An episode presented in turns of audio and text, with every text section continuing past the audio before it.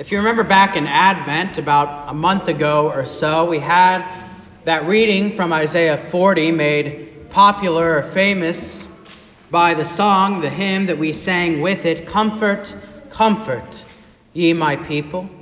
Speak ye peace, thus saith our God. Comfort, comfort my people. And in fact, Isaiah 40, if you want to divide it this way, pretty much marks the division between the first half and the second half of Isaiah.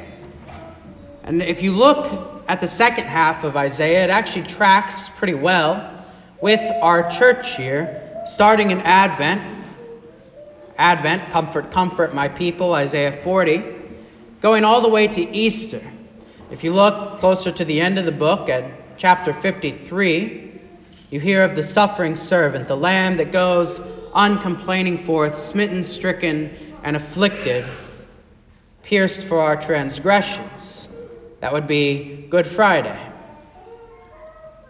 If you read along that second half of Isaiah, it tracks pretty well with our church year. And today, in the season of Epiphany, the season between Advent, Christmas, and the season between that and Lent, we get this reading from Isaiah 42.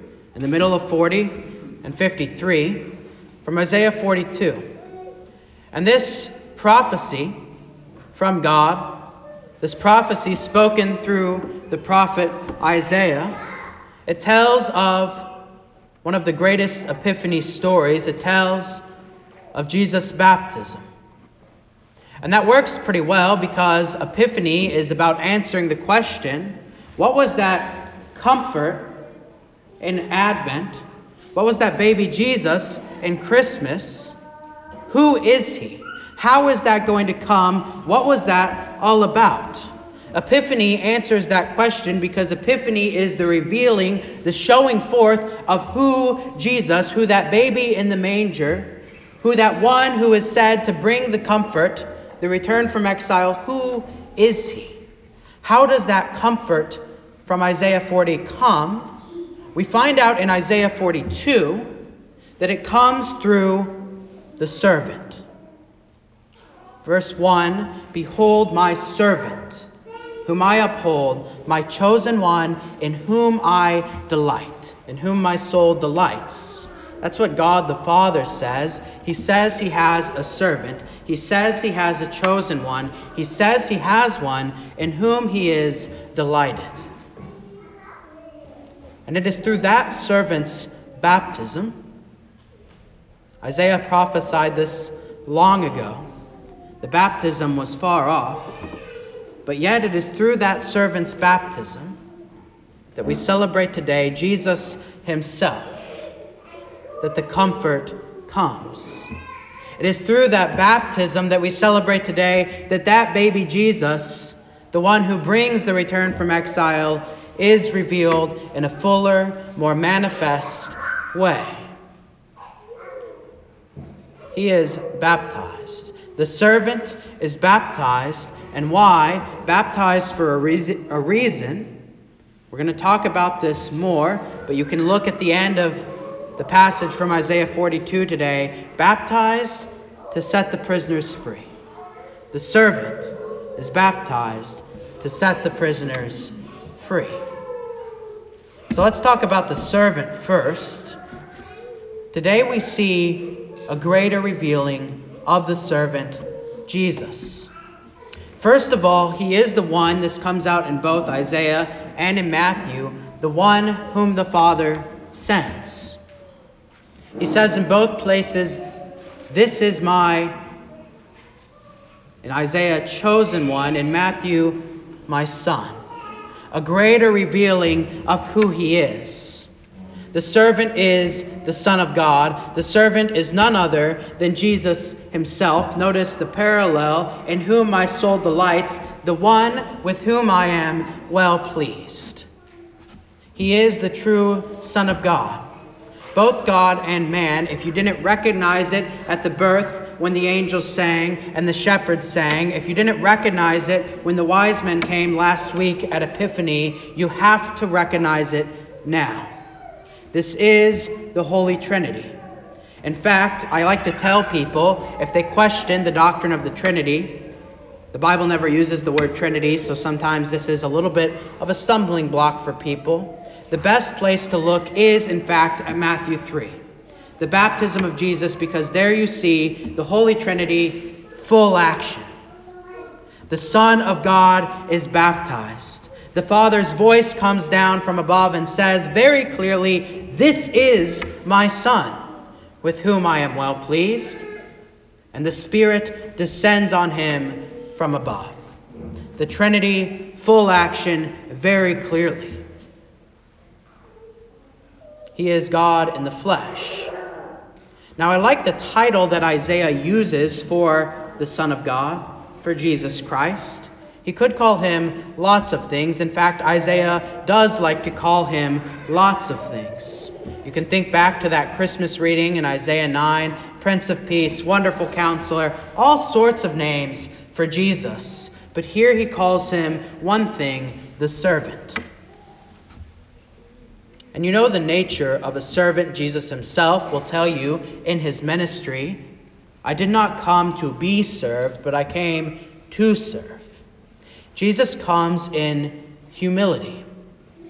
When you recognize who Jesus is in his revealing at Epiphany, at the baptism, he is God in the flesh, the God who stretched out the heavens and made the earth and everything in it. You would think he could come in some more pomp and circumstance, but he does not. He comes as a humble and lowly servant to serve you, to serve us all.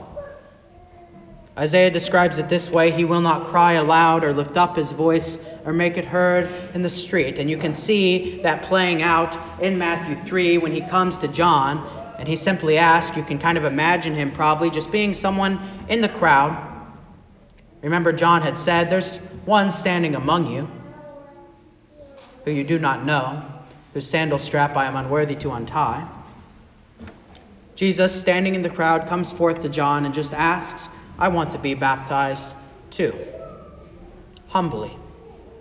John knows what's going on. He says, Not me. I should be baptized by you. John knows who he is. John has faith. John has had faith since he was in the womb and leapt in his mother Elizabeth's womb at the connection with Jesus when Mary came to visit Elizabeth. But he comes humbly anyway. And he says, No, this is what is right. It is fitting for us to fulfill all righteousness. He comes in humility.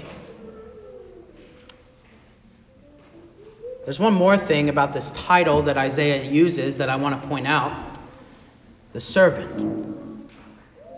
This is the same servant that Isaiah is going to describe, as we already discussed in chapters 53 and the surrounding chapters. This is the suffering servant. Oftentimes, when we think about the suffering servant, we only think about Good Friday, but this servant appears in the prophecy of Isaiah multiple times, introduced actually here in Isaiah 42.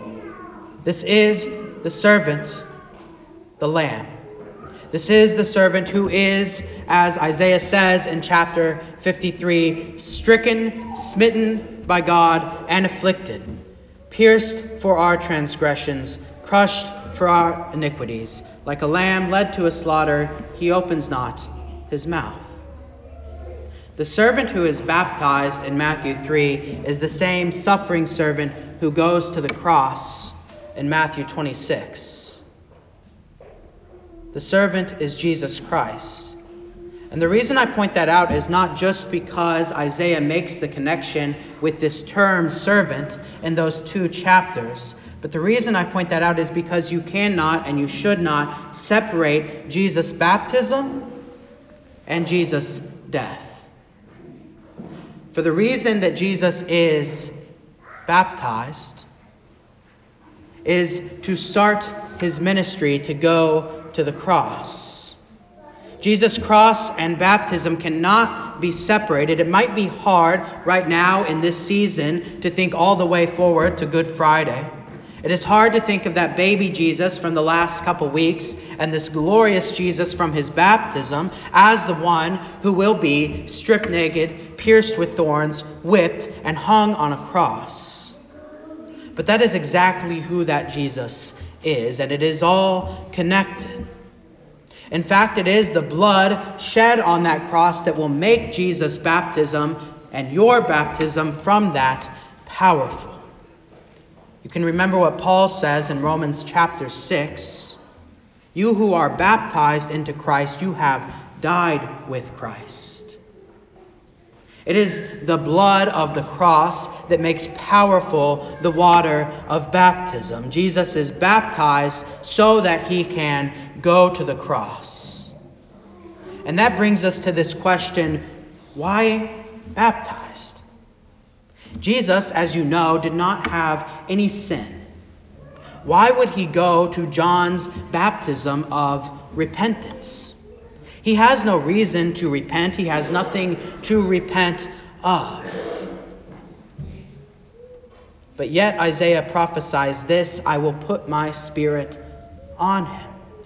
The first reason Jesus must be baptized is so that he can bring justice, or another word for justice, righteousness to the nations by receiving the Spirit and doing the Father's work. He is not baptized to repent of his sins, he doesn't have any, but he is baptized at his Father's command. Isaiah prophesied it long ago I will put my Spirit on him, and at his baptism the Spirit descends on him to send him out. And through that, he, can, he starts to and he continues to bring righteousness to the nations. And that leads us to the next reason why Jesus is baptized, perhaps more important, although it's all really connected, is that this is the establishment of Christian baptism. When Jesus is baptized, he is doing something magnificent. When Jesus is baptized, he is starting to partake in, and he already has been. You can think of when he's taken to the temple to fulfill the law. He is beginning his ministry of substitutionary atonement. He says to John, It is fitting for us to fulfill all righteousness. Jesus is baptized not for his righteousness, he is already righteous. But he is baptized to bring righteousness, as Isaiah says, to the nations. He is baptized a sinner's baptism so that sinners can be baptized in his baptism. Whenever he goes down into those waters, it is not to wash away his sin, it is to take on our sin that flows out into those waters. And it is to put his righteousness into those waters, to sanctify those waters with his blessed righteousness. That when we are baptized, we would receive him. We would receive his righteousness.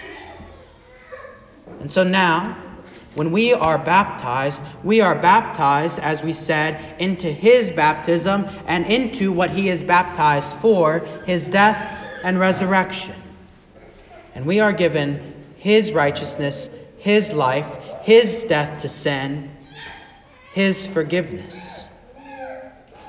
And that brings us to the final point, which is what Jesus' baptism accomplishes. Isaiah is very clear on this whenever he speaks about this prophecy of Jesus' baptism. It is all for a very distinct, very clear purpose. I'm going to read 5 to 7 again. Thus says God the Lord, who created the heavens and stretched them out, who spread out the earth and what comes from it, who gives breath to the people on it, and the Spirit to those who walk in it. I am the Lord. I have called you in righteousness. I will take you by the hand and keep you. I will give you as a covenant for the people, a light for the nations, to open the eyes that are blind to bring out the prisoners from the dungeon, from the prison, those who sit in darkness. He is baptized for a purpose, and that is to ultimately set you free. First, by establishing Christian baptism, which he will later tell his disciples go forth and give to all nations. Make na- disciples out of all nations and bring them this baptism. Baptize them in the name of the Father and of the Son and of the Holy Spirit. Also, that substitutionary atonement we talked about, baptized to take on our sin to journey to the cross. If you keep reading right after Jesus' baptism, the Spirit descends on him, and then the Spirit sends him forth to do battle with the devil for us, to do battle with the devil in our place. But finally, this that through that baptism and through that atonement, through that death on the cross, and through that resurrection from the grave, we would be set free from sin. In our baptism, Jesus sets us free from a life, from a prison of sin, death, and the devil. Isaiah prophesied this long ago. But it was God's plan for salvation that this baptism, both Jesus and yours, even 2,000 years after Jesus' baptism, would come to be. Think about this. I love the way Isaiah puts it that the God who created the heavens and the earth, the God who stretched out the heavens, from all the largest planets to all the stars that you see in the sky on a clear night, to the God who created the earth and everything in it down to the tiniest atoms and cells that you can't even see, that that God who created all things, who works in all things, in whom all things move and live and have their being, that God wanted you to be baptized. He came to you in Jesus' baptism. He came to you in your baptism, and He did, as Isaiah says, take you by the hand. He called you His own. He grabbed you out of the prison of darkness, out of the prison of sin, out of the prison of the shackles of the devil. And he set you free in those waters. He planned it from long before you ever existed, from long before you ever even thought about the word baptism or the word water. He decided to call you into his life into his ministry, into his death, into his resurrection. Because he loved you in Christ. And he wanted you to live in Christ. And that servant who came humbly down from heaven, the God who stretched out the heavens, the God who spoke the world into creation, that servant came down from heaven and he saw you. And he said, a bruised reed I will not break. A faintly burning wick I will not quench. I will go out, I will find them. And so, dear saints, baptized into him, called by his name, taken by his hand, join him now this epiphany on that mission. It has been revealed to you today who Jesus is, the Son of God, for your salvation. And I know you know someone who fits that description a bruised reed, a faintly burning wick. Jesus does not want to crush them. Jesus wants them here. The chairs are pretty full today, but there are still lots of empty chairs. So go and reveal this epiphany, Jesus, to those. To those who you know who should be in these chairs next to you. Let them know what the Creator of the universe did for them, long before they ever even thought about it. Let them know what the Creator of the universe did for you and what it means in your life, and bring them here to share in the gifts of Christ's baptism, which are endless. Grace upon grace, overflowing with His mercy for you as you remember your baptism day by day. To that Christ be all the honor and glory and power, now and forever. Amen.